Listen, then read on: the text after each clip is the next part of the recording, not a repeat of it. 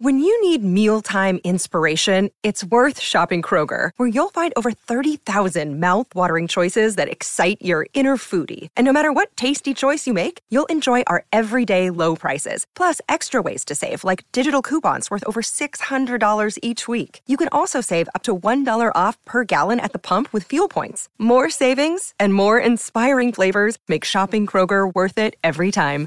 Kroger, fresh for everyone. Fuel restrictions apply. Welcome in to the Titan Up Podcast on the A to Z Sports Podcast Network. I'm Jack Gentry alongside my partner Austin Huff. You can find us both on Twitter. I'm at Jack A Gentry. He is at Austin Huff. We are the Titan Up Podcast. Give us a follow on Twitter at Titan Up Pod. Give us a follow on Instagram at Titan Up Podcast. And as always, we're under the A to Z Sports umbrella. So go make sure you're following A to Z Sports on every social media platform. This is so number 195. The it's a good thing Corey Perry doesn't play for the Titans, so he can't get drunk and sleep with Will Levis's mom of so. Oh my god. Now that one right there, if you are not also a hockey fan, that one might be going completely over your head. But as a uh, resident of Chicago, and on a day where tonight, on the day we are recording this, the, tonight the Preds play in Chicago. I'm gonna try and go. There's like tickets for like 19 bucks. I think I'm gonna go just by myself. Uh I that is a great sode title. Corey Perry was cut by the Blackhawks. There were rumors, rumors that have been dispelled by multiple fronts, but rumors are always fun. And this is the kind of podcast that eats up a good rumor. And this is a good one. There were rumors that on a mom's trip with the Blackhawks, Corey Perry and Connor Bedard, who might be the next Wayne Gretzky. He's at least the next Sidney Crosby. Connor Bedard's mom slept with Corey Perry. There's rumors. That's just rumors. It's allegedly, allegedly. Can't sue us. I'm just it's all rumors. But to me, that is the funniest rumor ever. And Corey Perry was cut from the team. Look, why was he cut from the team? We don't know. People are saying drug and alcohol issues or like uh pills, things like that. I don't know. Things are thrown out there. We don't have a definitive reason, but those were rumors leading up to him eventually getting cut.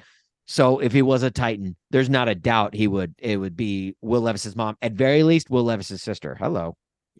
Okay, Corey Perry is. I mean, Predators fans hate the guy because of you know just countless dirty hits in the playoffs. Back when he was with the Sharks, when he was with the Stars. Is there an NFL player where a rumor like this could pop up and you'd be like, ah, oh, you know, he's kind of a a POS. I bet I bet that has some legs. Deshaun there... Watson. Deshaun, well, okay. Yeah. Someone who's just universally hated uh, because of wrong. I mean, I guess Deshaun Watson's universally hated because of his off the field stuff. A player that is universally hated for his on the field stuff. I mean, uh, what was his name? Perfect for the Bengals yeah. a number of years ago. Vontaze uh. Vontaze Burfict. Antonio Brown would be a great candidate. Antonio Brown is a great one. Um, uh, yeah, there's like there's not a whole lot of guys, especially nowadays in the league. Like guys are just look. Has the league gotten soft?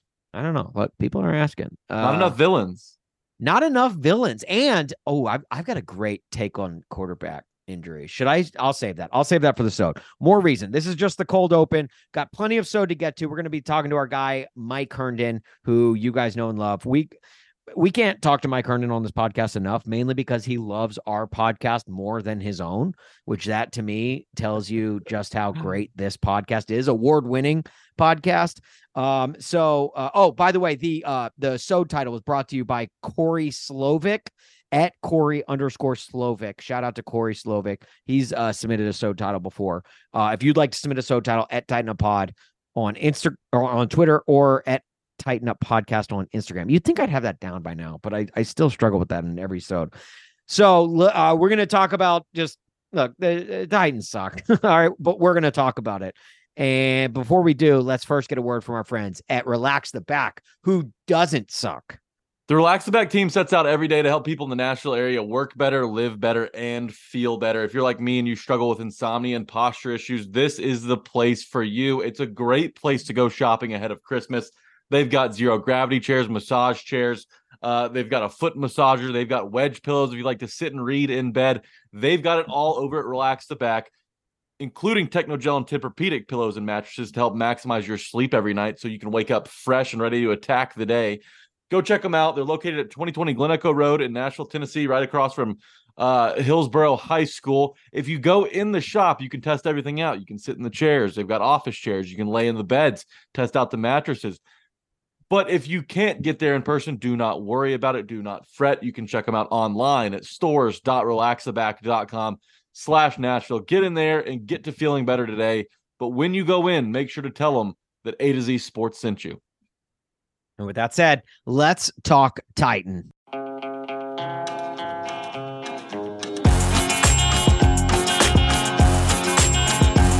I hear the train a coming, it's rolling around the bend, and I ain't seen the sunshine since I don't know when. I'm What is up, Flameheads? Welcome into the Titan Up podcast. Today is December 6th, 2023. And I hate to do this.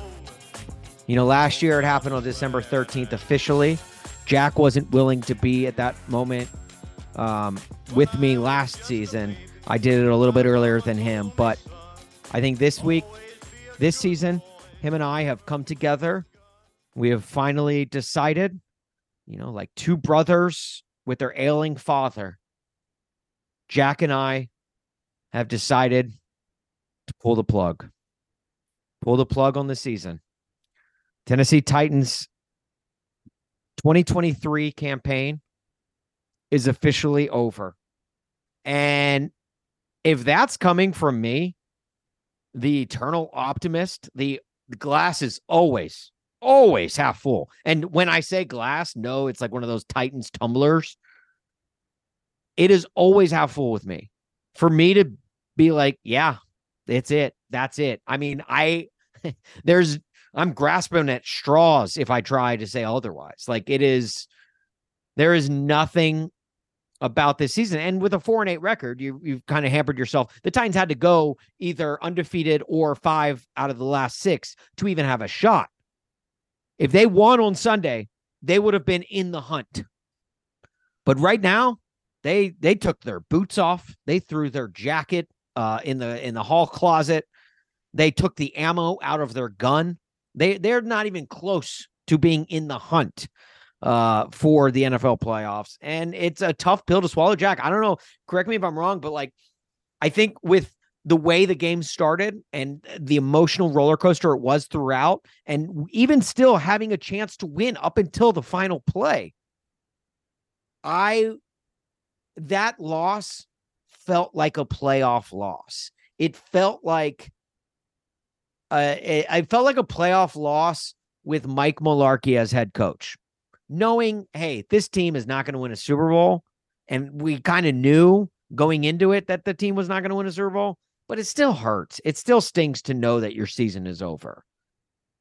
Yeah, you know, we talked about last week about pulling the plug. You didn't want to, but it was kind of like a situation where, all right, if he doesn't get better overnight, we're going to have to pull it tomorrow. And the Titans, unfortunately, didn't get better overnight.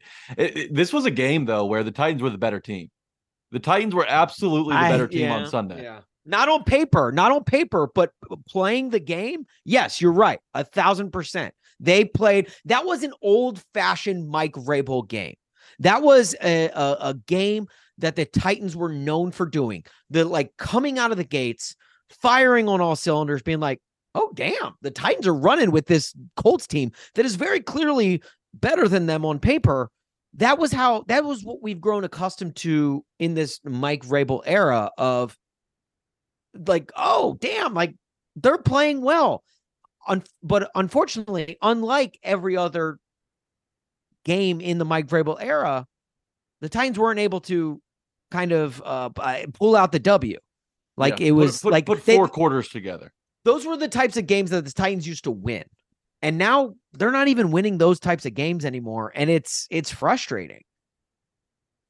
Yeah, you know, Derrick Henry got going early. It was the start of December, so uh, you know, it, it had everyone fired up and feeling some type of way. He goes for over hundred yards and two touchdowns on the day, almost five yards a carry. And Will Levis beautiful. wasn't accurate, but he was making enough plays to get the job done. It just all fell apart with special teams. Yeah. That's that's where that's where a lot of today's show was probably going to be spent.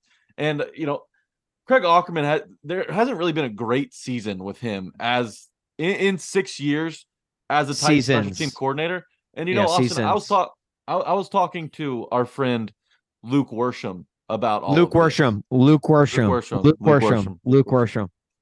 He made a great point. He said, "Average seems to slip through the cracks with Mike Vrabel."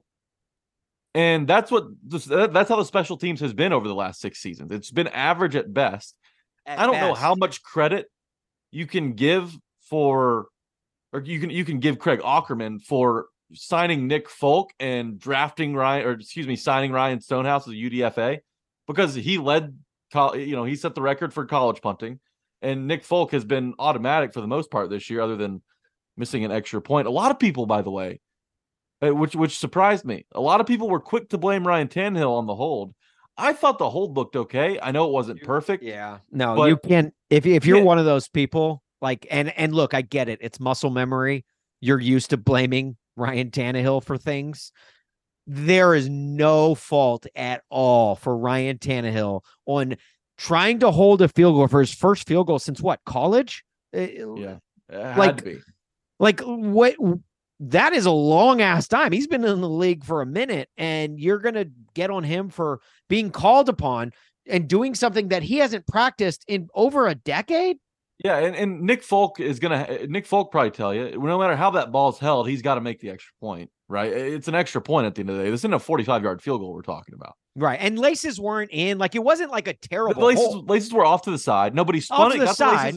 because the ball Yeah. the laces were initially out, and he did spin it a little bit to help help his cause Right. a little.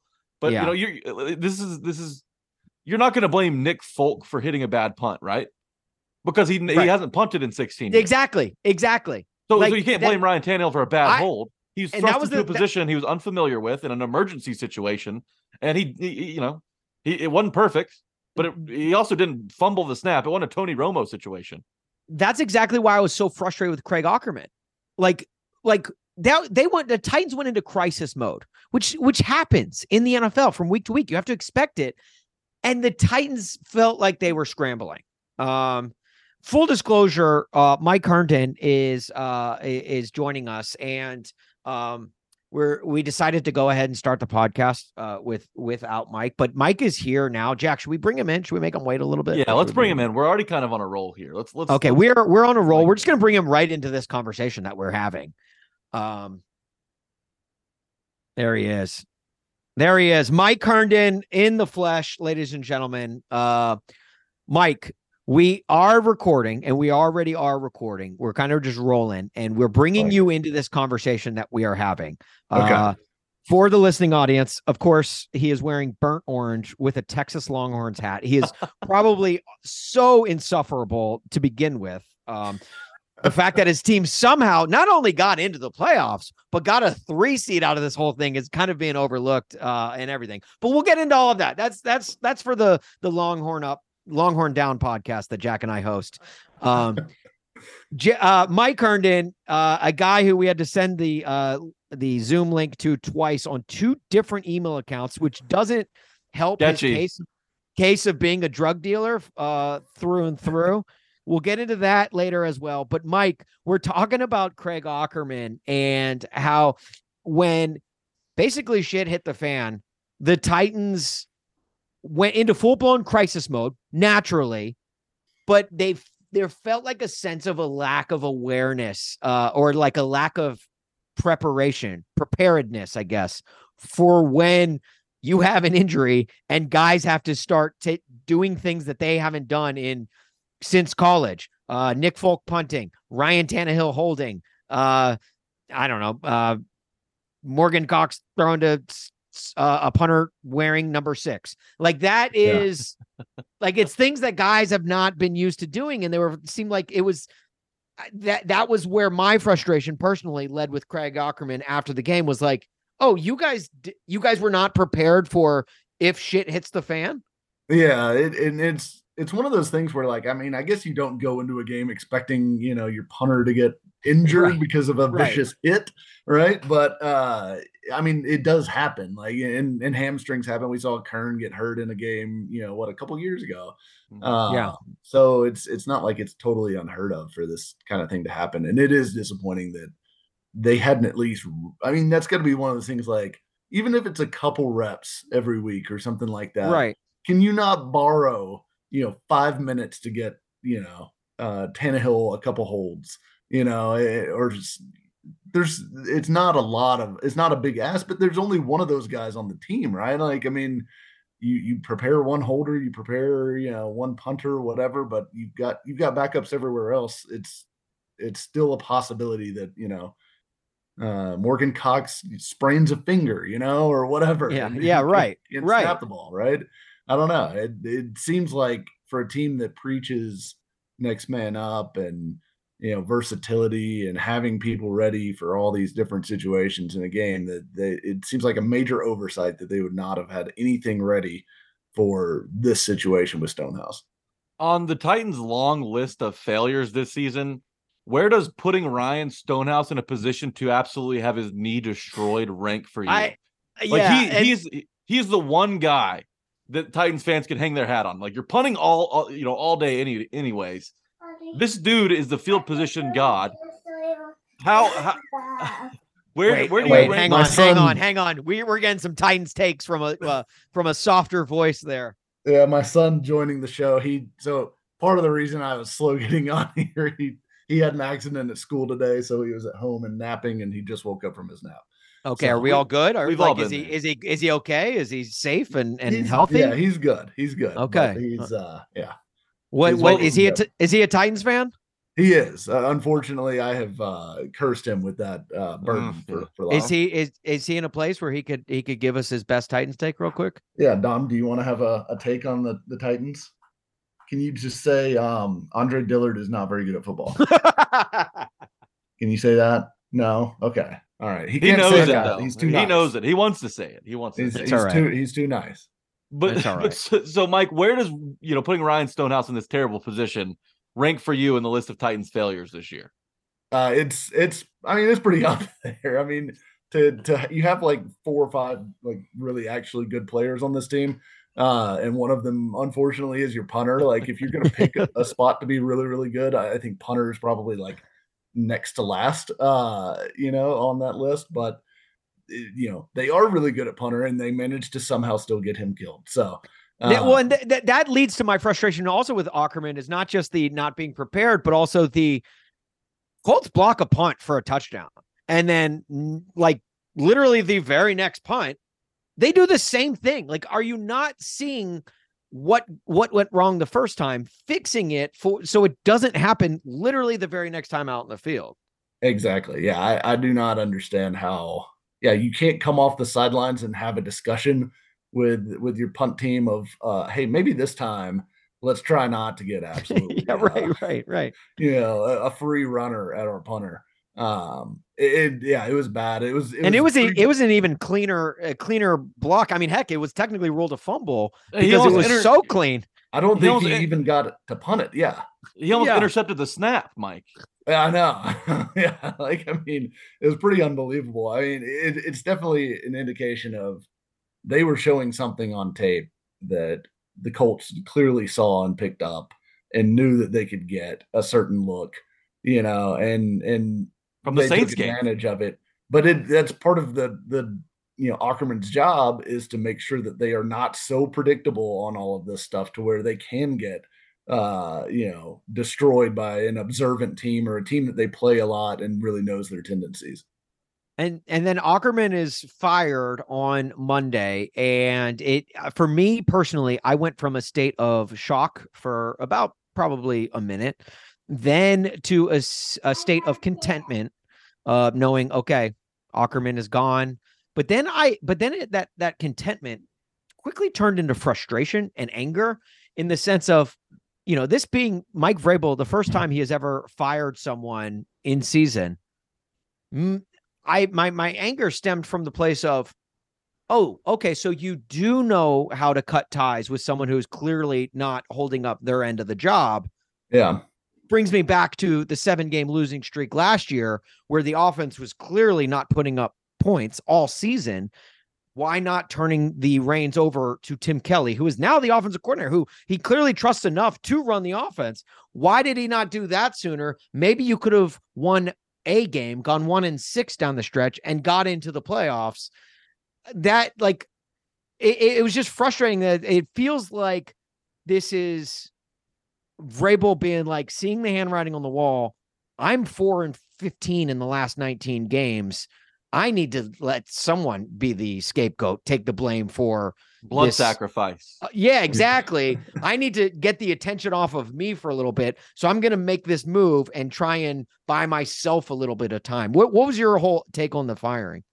Yeah, it, it was kind of one of those things where like I I thought Aukerman. I mean, Aukerman's been under fire from this fan base for a long time. It's not like you know this is a recent thing with his job performances suddenly being scrutinized. So for them to suddenly fire him, I mean, I guess to the some extent, you know, hey, the the return teams aren't great at generating a big punt return.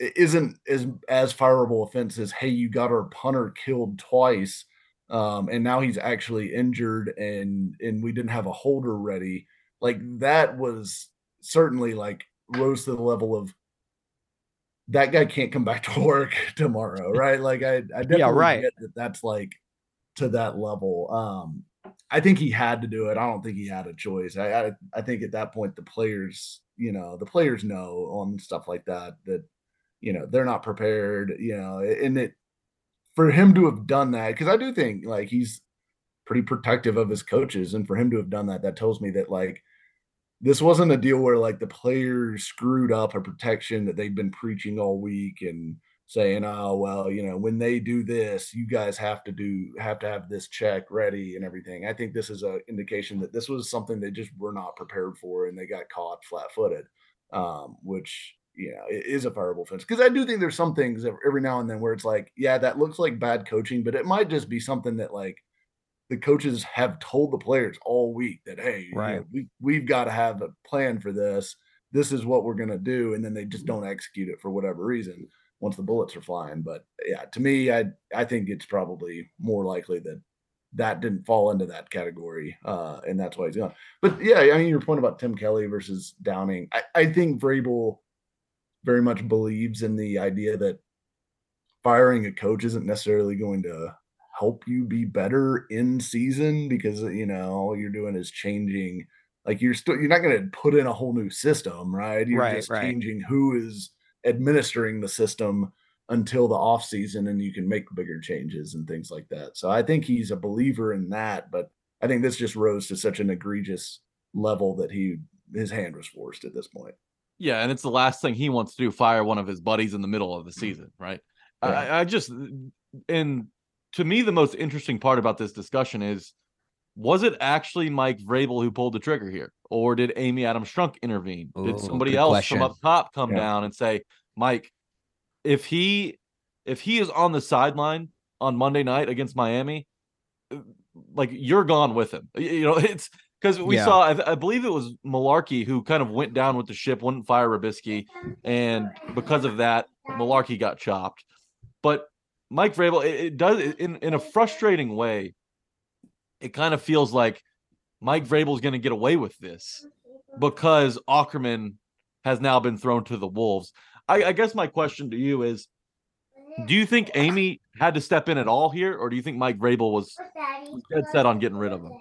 It's a good question. Um, if I had to guess, I would say that Vrabel probably has enough self awareness to know that Aukerman coming back was just a non starter in this case. Um, because yeah, I mean, it, it's kind of one of those things. Like I, I don't know. Part of the context with this whole thing is also the Vrabel situation with the Patriots and all the reports about that that's swirling out there. Just that you know eh, the Titans saying they they are going to keep Vrabel, they're all in with Vrabel, all of that stuff. So I I really do believe that they want him to be the coach next year. And to me, like if you want him to be the coach next year, you don't go to him with an ultimate ultimatum, you Yeah, know, in yeah, week yeah. 14 and say, all right, you're about to get canned if you don't fire the special teams coach or whatever. So I my guess is that Vrabel, this was a Vrabel call, and that Vrabel just knew that this was the last straw for Aukerman.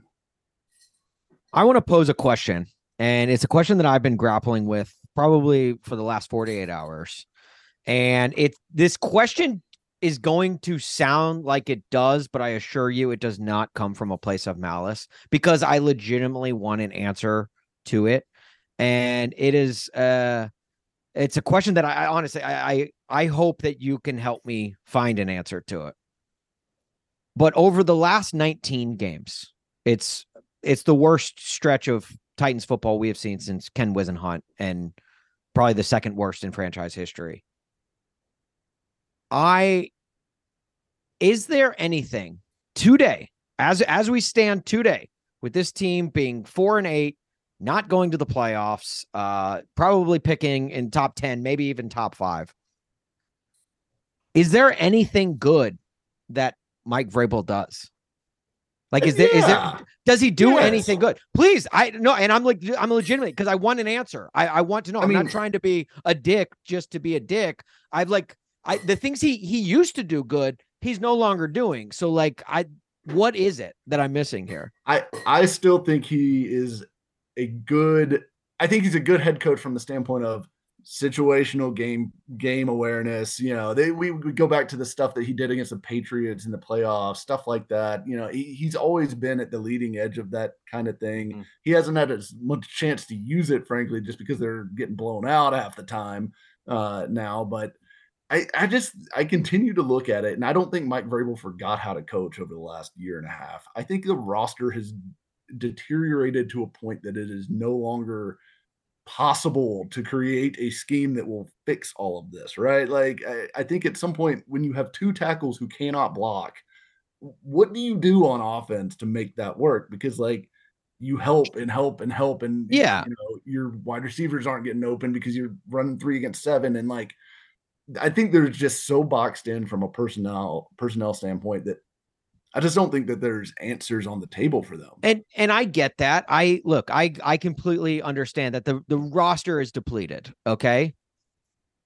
I don't understand though why the defense is struggling the way it has. I mean, that's supposed to be his baby. That's his thing. I and I made the compa- comparison on this podcast last week too. It's very similar to what's going on here in Chicago where it's you bring in a guy like Eberflus and yeah, the offense is struggling. That's, you know, that's one thing. But when the defense is or at least was as bad, he's he's to his credit, he's had a chance to fix it in Chicago.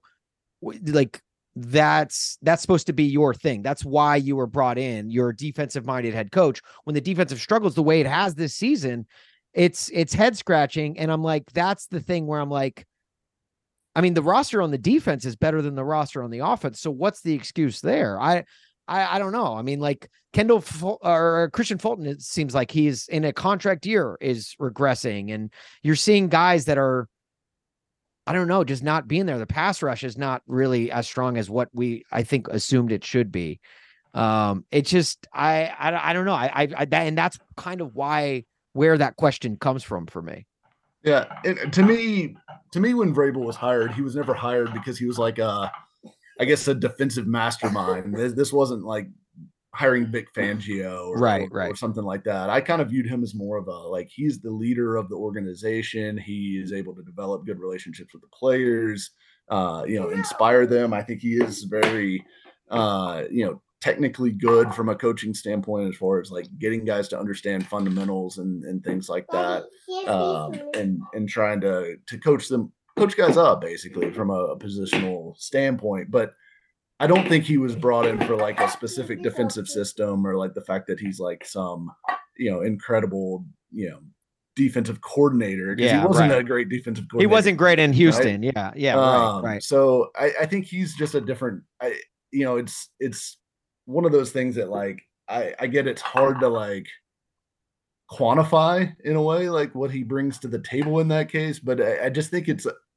he is in a leadership position, you know, overall coaching position. Because I I was always a proponent of when the Titans were playing good on offense. I still believe that's now that they're playing bad on offense.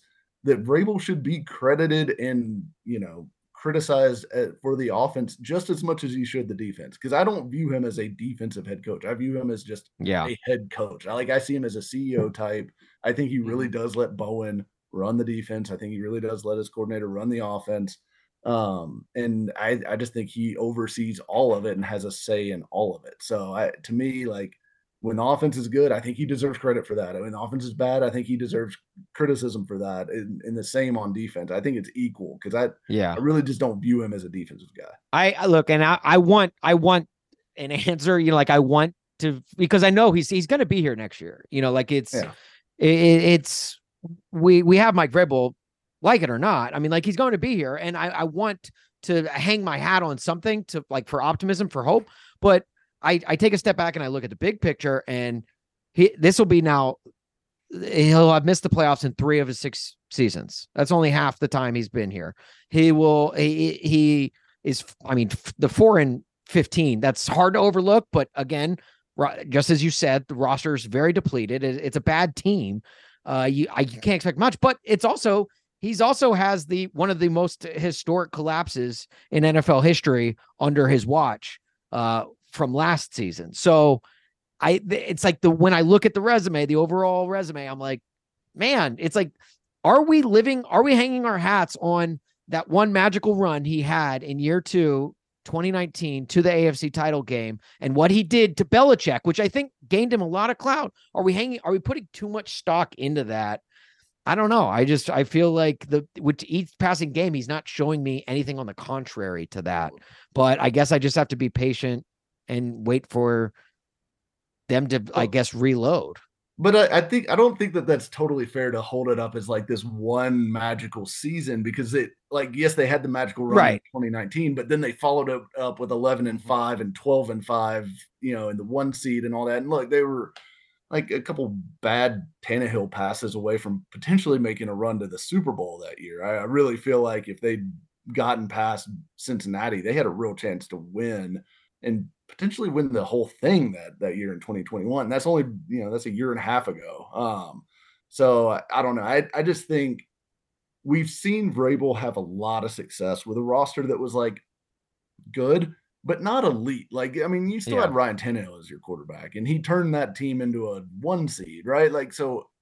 To me, that buys him enough benefit of the, of the doubt that I yes, it has been horrible, and this has been a terrible, terrible year, and it, it's hard to say that anyone's doing a good job in that whole building, much less you know the guy that's in charge of the team, right? Right, Like, I right. get that, but I think he's earned enough benefit of the doubt that I'm willing to sit here and say, okay, let's give him another year because look, I think most of the roster stuff, you know, and and what is being reported out there right now or rumored, depending on how you want to look at things, said Vrabel pretty much is is running the show from the standpoint of like player acquisition. And if you look at this draft class from last year, I everyone's pretty happy with the draft class, Yeah. right? Right. Right. playing well. Levis has Yeah. been better than I think most people expected.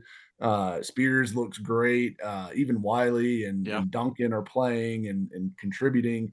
So I think the give him one more year of can you put together some more of that with the roster rebuild and get you know use that hundred million dollars in free agent bucks to go s- just get passable starters. You know, I you're not going to find superstars in free agency, but go get like guys who can actually play. Like Yeah, yeah, right, Perfect. right. that are not, I'm- you know, Andre Dillard, uh, you know, that are not, uh, you know, Jaelyn Duncan, which, you know, look, he's a young guy, he needs to develop and all that, but he gave up nine pressures against the Colts, and the Colts Yeah. aren't exactly rolling out, you know, Nick Bosa and Chase Young.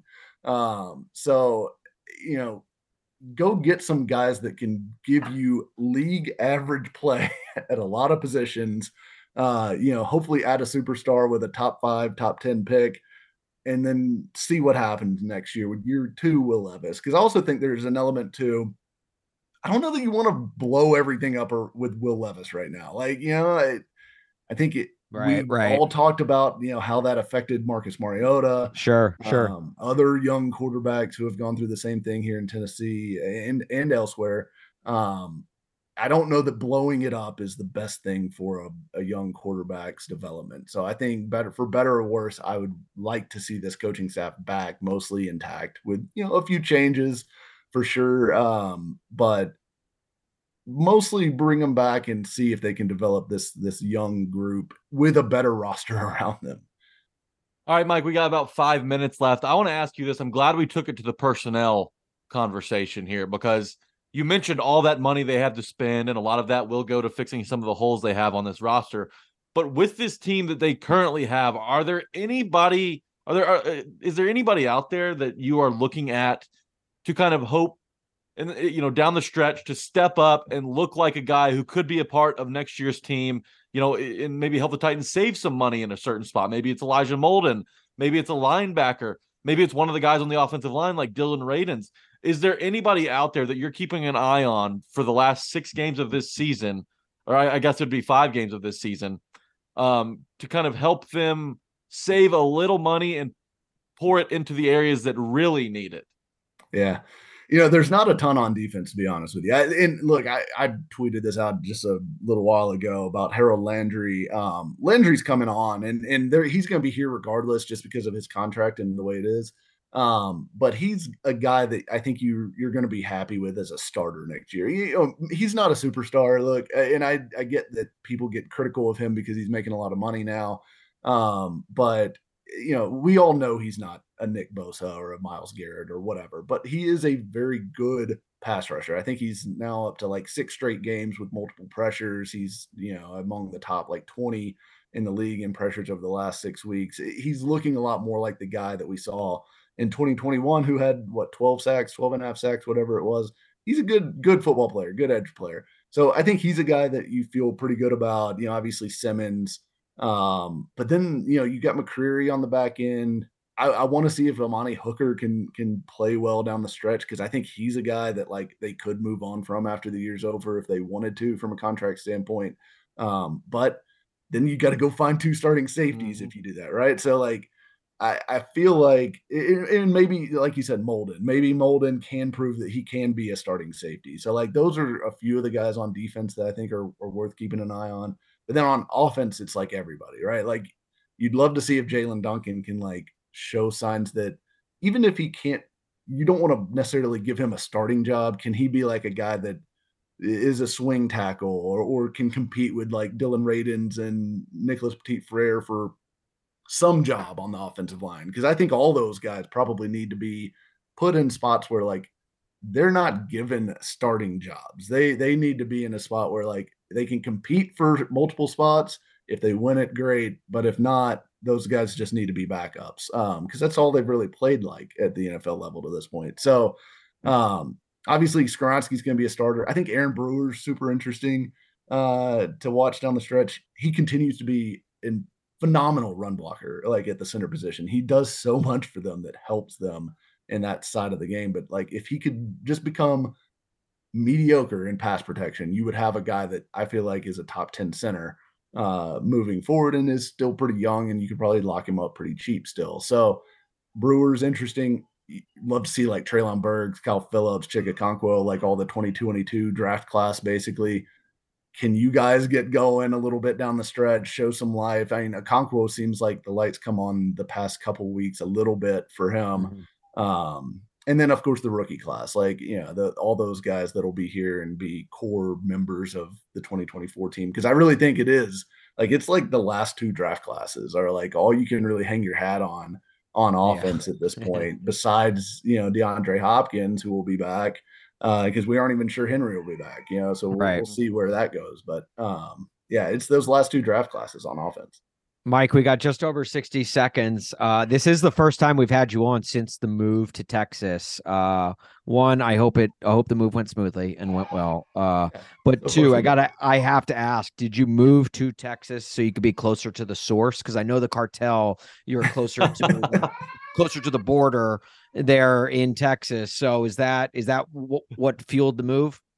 Is part of it, part of it, and and you know that and just being close to winning football. Uh, you know, it, it was. Uh, I knew I knew things were getting bad in Nashville, and and I had to get I had to get close to winning football that was enjoyable for me. So I, this is I. Austin, got, I did not I did not want that. We've got some all. great things going on. Mike, actually, We're you know what? I hope I hope the We're oh, back. We're so Longhorn Nation, Longhorn Nation, we're back. There are no flags on the field.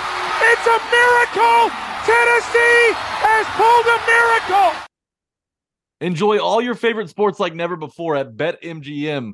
Sign up using code A to Z Sports and receive up to $1,000 back in bonus bets if you don't win your first bet. When you register with BetMGM, you'll get instant access to a variety of parlay selection features, live betting options, player props, and daily boosted odds specials. And with BetMGM at your fingertips, every play and every game matter more than ever. Find out why BetMGM is the king of sports books. BetMGM and GameSense remind you to play responsibly and offer resources to help you make appropriate choices.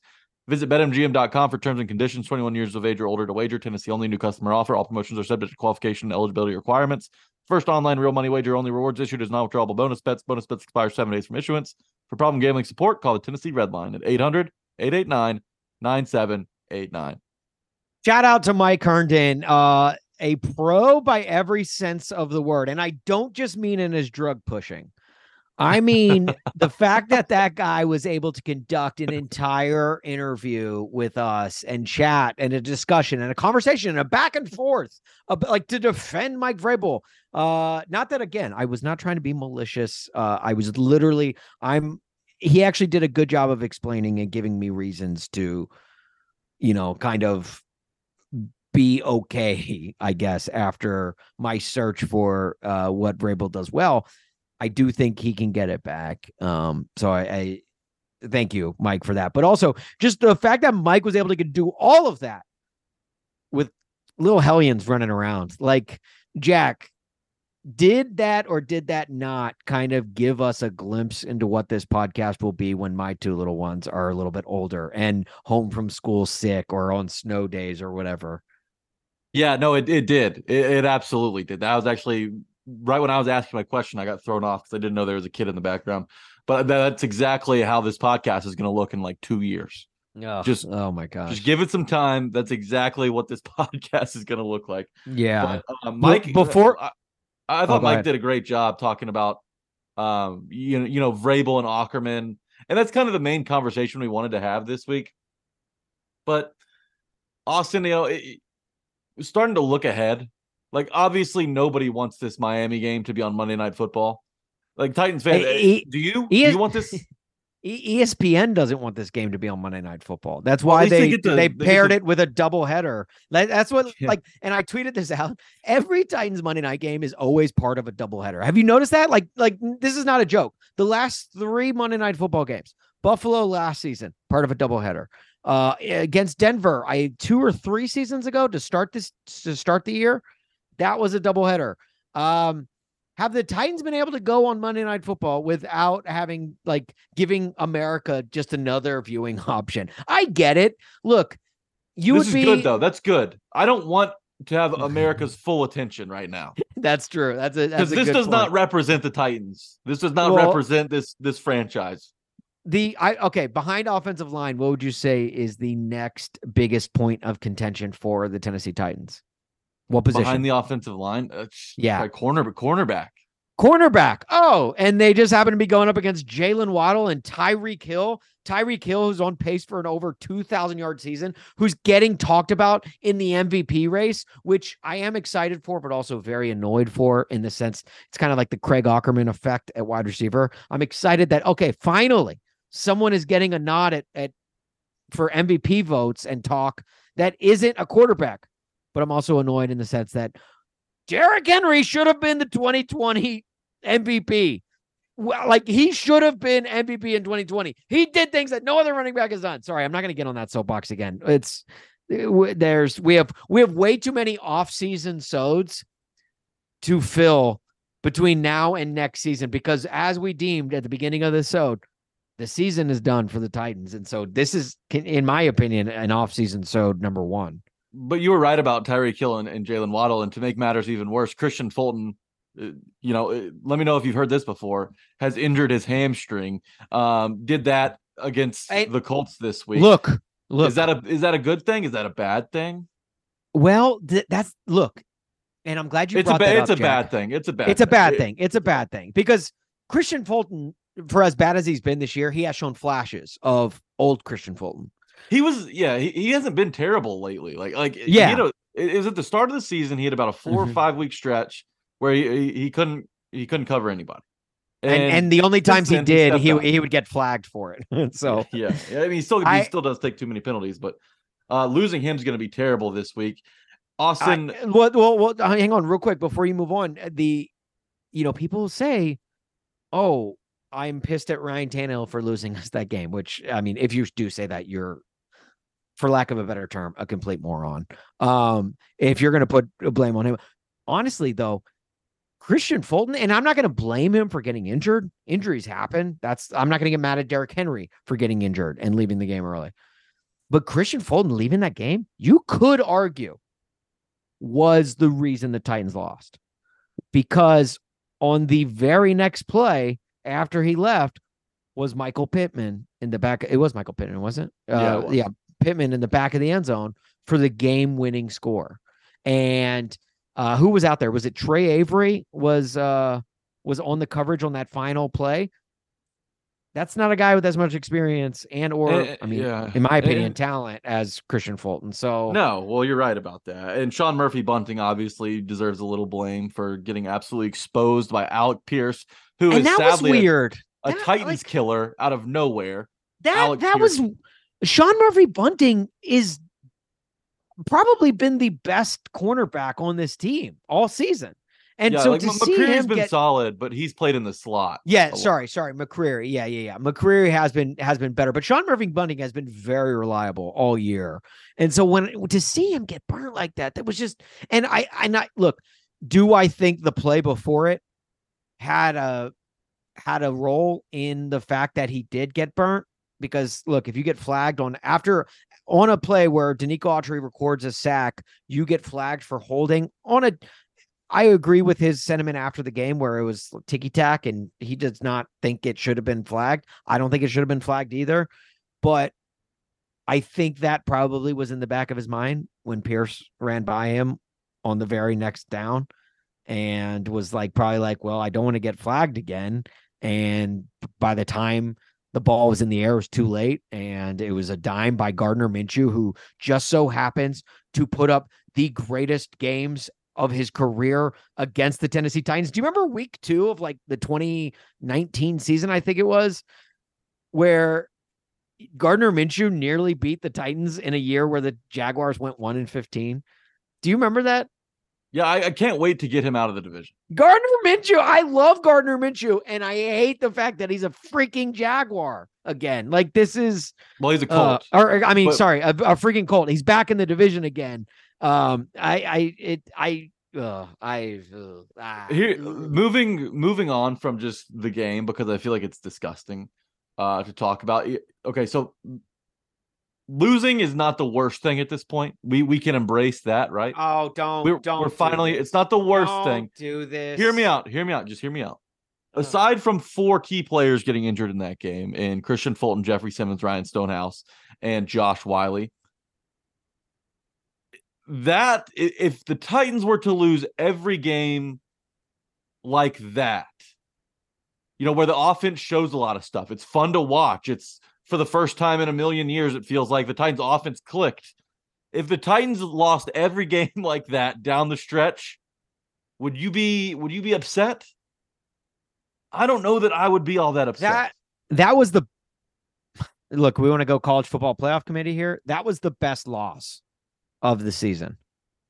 That was the Yeah, only true. loss where it was like i felt good and they showed flashes. They showed flashes of old school titans kind of like we were talking about with mike. Like there were points where it was like this team has no business playing this well against a colts team that is much better than them and yet here they are. It felt very vrabelish old school vrabelish i'll say because in the last 19 games, like Vrabel has not been Vrabel, or at least his team has not been a Vrabel team. no, but At like least that- offense that and we've come to know and love. The the offense and defense both, you know, showed signs. Well, mostly the offense, but the defense is probably going to get thrown under the fire. Although it's not their fault. The Titans handed Indianapolis 14 free points. I mean, the pick And- six on the two point Yeah. conversion eh, that kept them in the game right there. That almost won them the game had you made And- the extra point.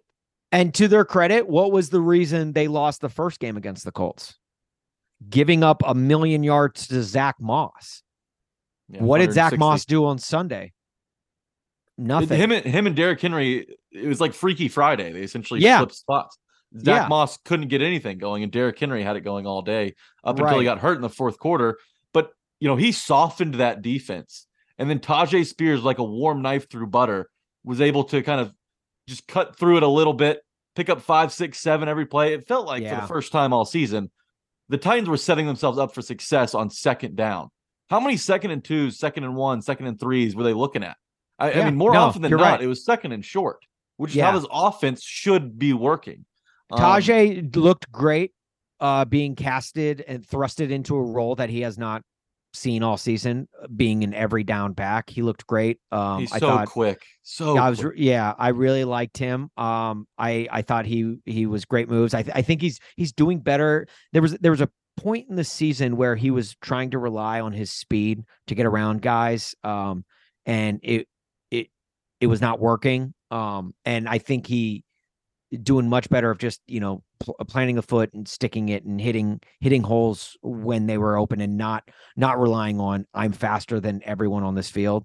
Um, and I was really I was really pleased to see that. Sorry, not to get all running back nerdy on you, but uh, but that no, but it I- is fun I- to watch him play, is it not? I mean, that's that's one of the best parts about watching the Titans right now is watching Tyjae Spears with the ball in his hands. they he had he had one run where he did he actually did show off his speed and had a run around the edge where it was it, should have been a two yard carry and he busted it off for like 12 and it was it got a first down. I was like okay all right hell yeah this is this is a it is a good weapon to have on your team. I'm hoping his no acl knees hold up but um it was great. But jack to answer your question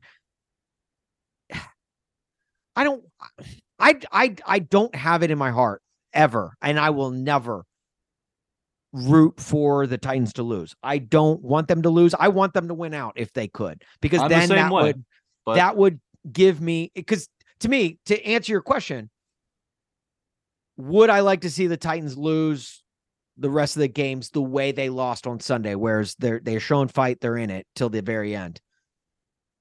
Personally, I would like to see them win every game on the way out. But if they are going to lose every game on the way out, which let's be honest, they probably are, yes, that's what I want to see. I want to see the fight. I don't want to see the Cleveland Browns 27 to 3 blowout losses where the defense doesn't show up, the offense can't do anything. I want hope for next season. Essentially, this is preseason for 2024. These are preseason games. You're getting guys getting reps and you're sa- saying what can we hang our hat on going into an offseason where you got a hundred million dollars coming off the books? You've got uh you've got uh a a second draft class with ran carthon who did pretty well in year one. Now i think we all have to take that with a massive grain of salt because if you remember jon robinson was also a very good drafter in his first couple of drafts. He did very well. I'm now I'm like, okay, can Ran keep up that success on draft night? And can he make some great free agent signings with more money available to him this offseason? I think the free agent signings he made last offseason were great. And they've we we've gone over that uh, in length on this podcast before. I I don't think they were me- as great. Ooh. I don't. Well, you know, eh, the Andre Dillard thing is just such a black eye. Like Sean Murphy Bunting, and I yeah, understand Andre, the problems. Andre the Dillard was bad. I see. I think Sean Murphy Bunting has been great. Um, Al, Al-Shaair's been good. uh, Al-Shaair has been Arden great. Key ha- has left a lot of meat on the bone this year. Austin, he's not See, been I- as good as I thought he'd be. Oh, But see, what, what were you expecting? Because I, to me, I think Arden Key was. I think he's been a fine addition to this defensive line. I, I well, you need somebody. He hadn't even really been any better than Bud Dupree was with this team. I want somebody that, who's going to make but an impact. isn't isn't that what they were looking for? Like that, Arden- like a guy Arden who Key, can. Arden Key has four sacks on the season. Yeah, I need more. Okay, don't get greedy. Don't look. Don't. But that's don't, not getting don't- greedy. It's four sacks. I, mean, that, that's not a lot at all. There's there's going to be cornerbacks that but have look at- three sacks. Look at Jeff. Look at Jeff. I mean, look. I think you can argue that the defensive line as a whole has not been what we've hoped for. But No. Arden Key only having four sacks, that doesn't necessarily mean he hasn't opened things up for a Harold Landry, for uh, you know, Jeff Simmons. For I guess I just wanted a little Nico more. Autry. I think it's fair to be underwhelmed with Arden Key. Okay, I'll I'll I'll give you half of that. I'll give you. Uh, But Austin, I, I, I think you're to- being you're being hard on, on Key, huh, folks. Um, Listen, no, here's my last point I want to make because I know we're running out of time. What sucks the most about this season? Obviously, the Titans have underperformed, have gotten, you know, have had had to deal with the same injury issues. Coaching's looked bad. There's been a lot that has gone wrong. But this has been a season where the AFC playoff picture has been as open as I can remember it. You know, because with three Yeah. wild card spots, the teams that hold those wild card And- spots are Pittsburgh on a backup quarterback right now. Kenny Pickett's down. Cleveland, Joe Flacco is somehow back in the NFL throwing passes. And then Indianapolis, a team that you thought you were absolutely better than heading into this season. Behind them, Houston's looked really good. Denver with Russell Wilson. Cincinnati, Jake Browning. The Bills and Chargers have underachieved. Uh, like, if you had found a way to beat the Colts this week, if you had found a way to beat the Saints in week one, you're at six wins and you're absolutely in this thing one yeah, game I back. know, I know, I know, I know, I know. And that's if what's you most frustrating. The and Titans missed out honestly- on a great opportunity. And if you wanted to put it under more of a microscope, if you score on, let's say, 50% of the red zone trips that you didn't score on, this team is probably at six wins at least. Yeah, At least. Absolutely. And like that, that's like where it's like, you know, they talk about it being a game of inches. You know, I pissed away every every uh everyone who's ever loved me. All right. I've blown away all my money. You know, out the Al Pacino piece with inches speech. Okay. It it's so true in the grand scheme of things where it boils down to if you just score a couple more times in the red zone, you're probably having a much better standing in the season. We're feeling a lot better about the year. And that's just not the case. And it's it's very, very frustrating. Uh, you mentioned the Colts. That's a team that also has about 90 million coming off of the books uh, in free agency this year. So they're not going away anytime soon. And it's it's just uh, in the the it, it is frustrating because you're right. It is an AFC picture this year that appears appears to be wide open. It, it honestly feels like when the Titans were the one seed a couple years ago, where they they had the one seed with a 12 and 5 record.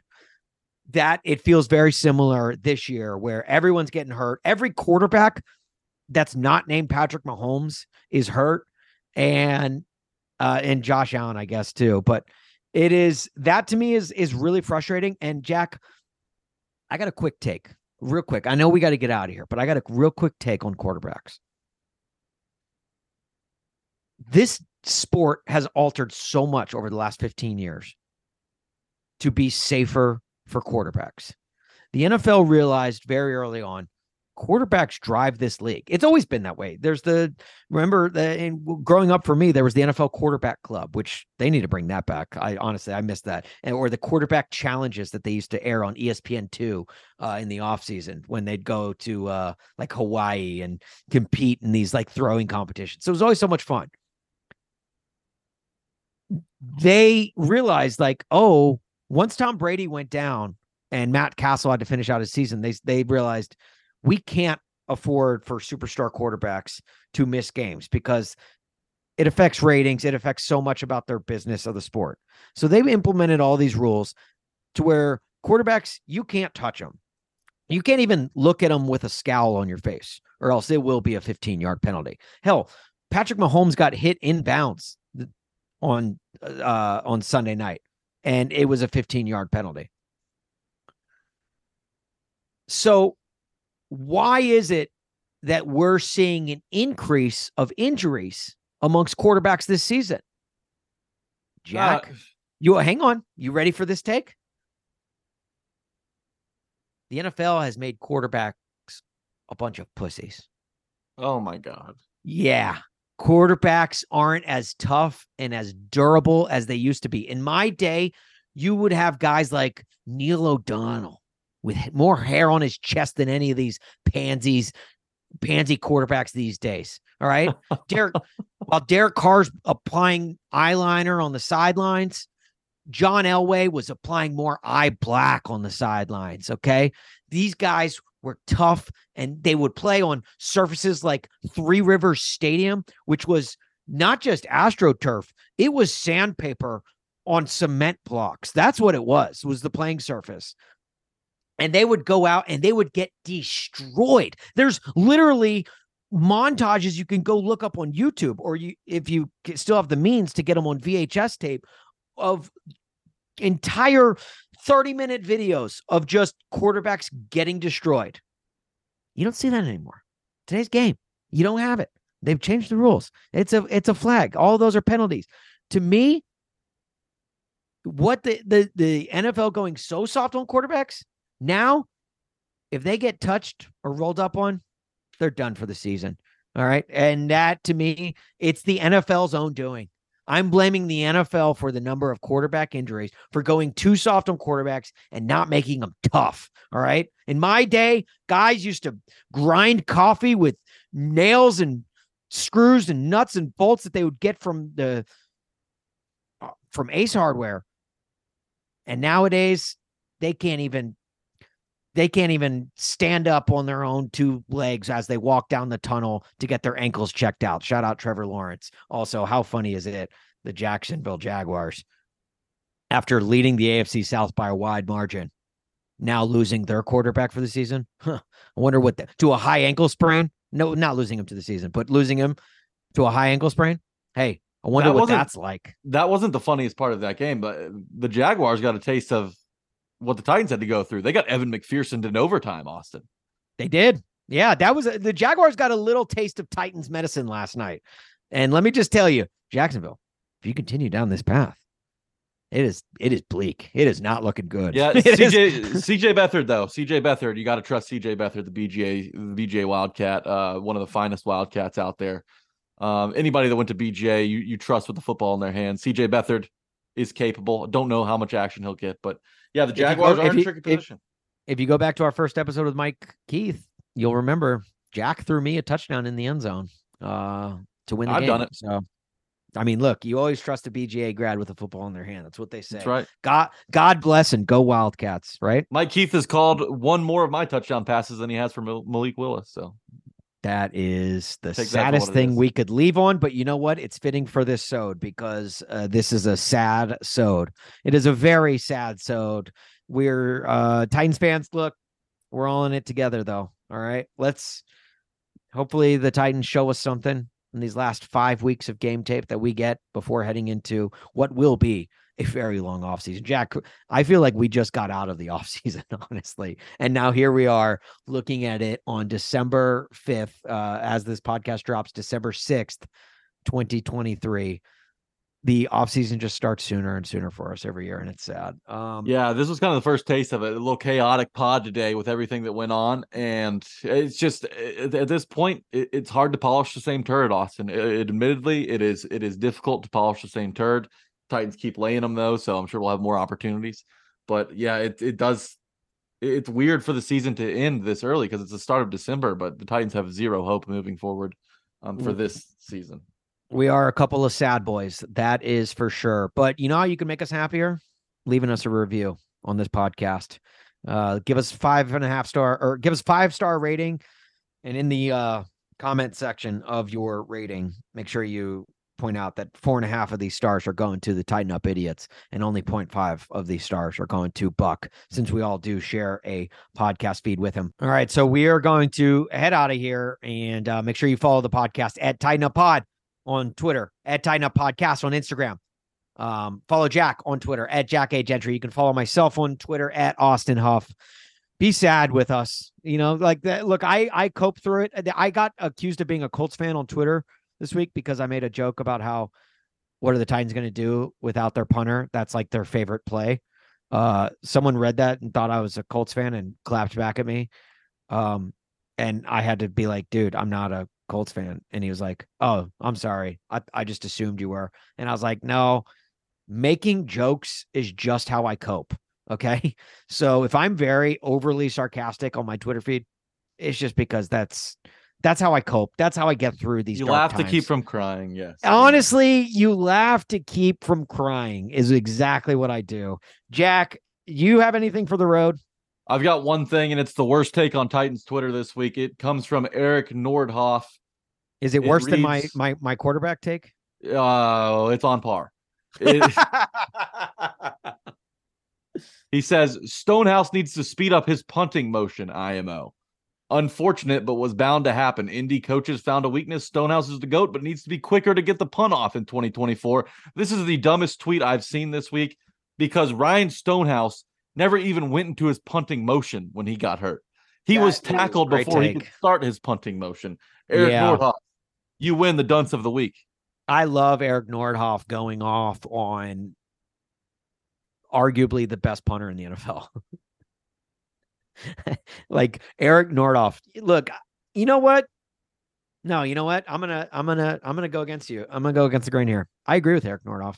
Eric What? Nordhoff knows more about eh, eh, Eric Nordhoff has forgotten more about punting than Ryan Stonehouse knows. Okay. from Who a you punter family.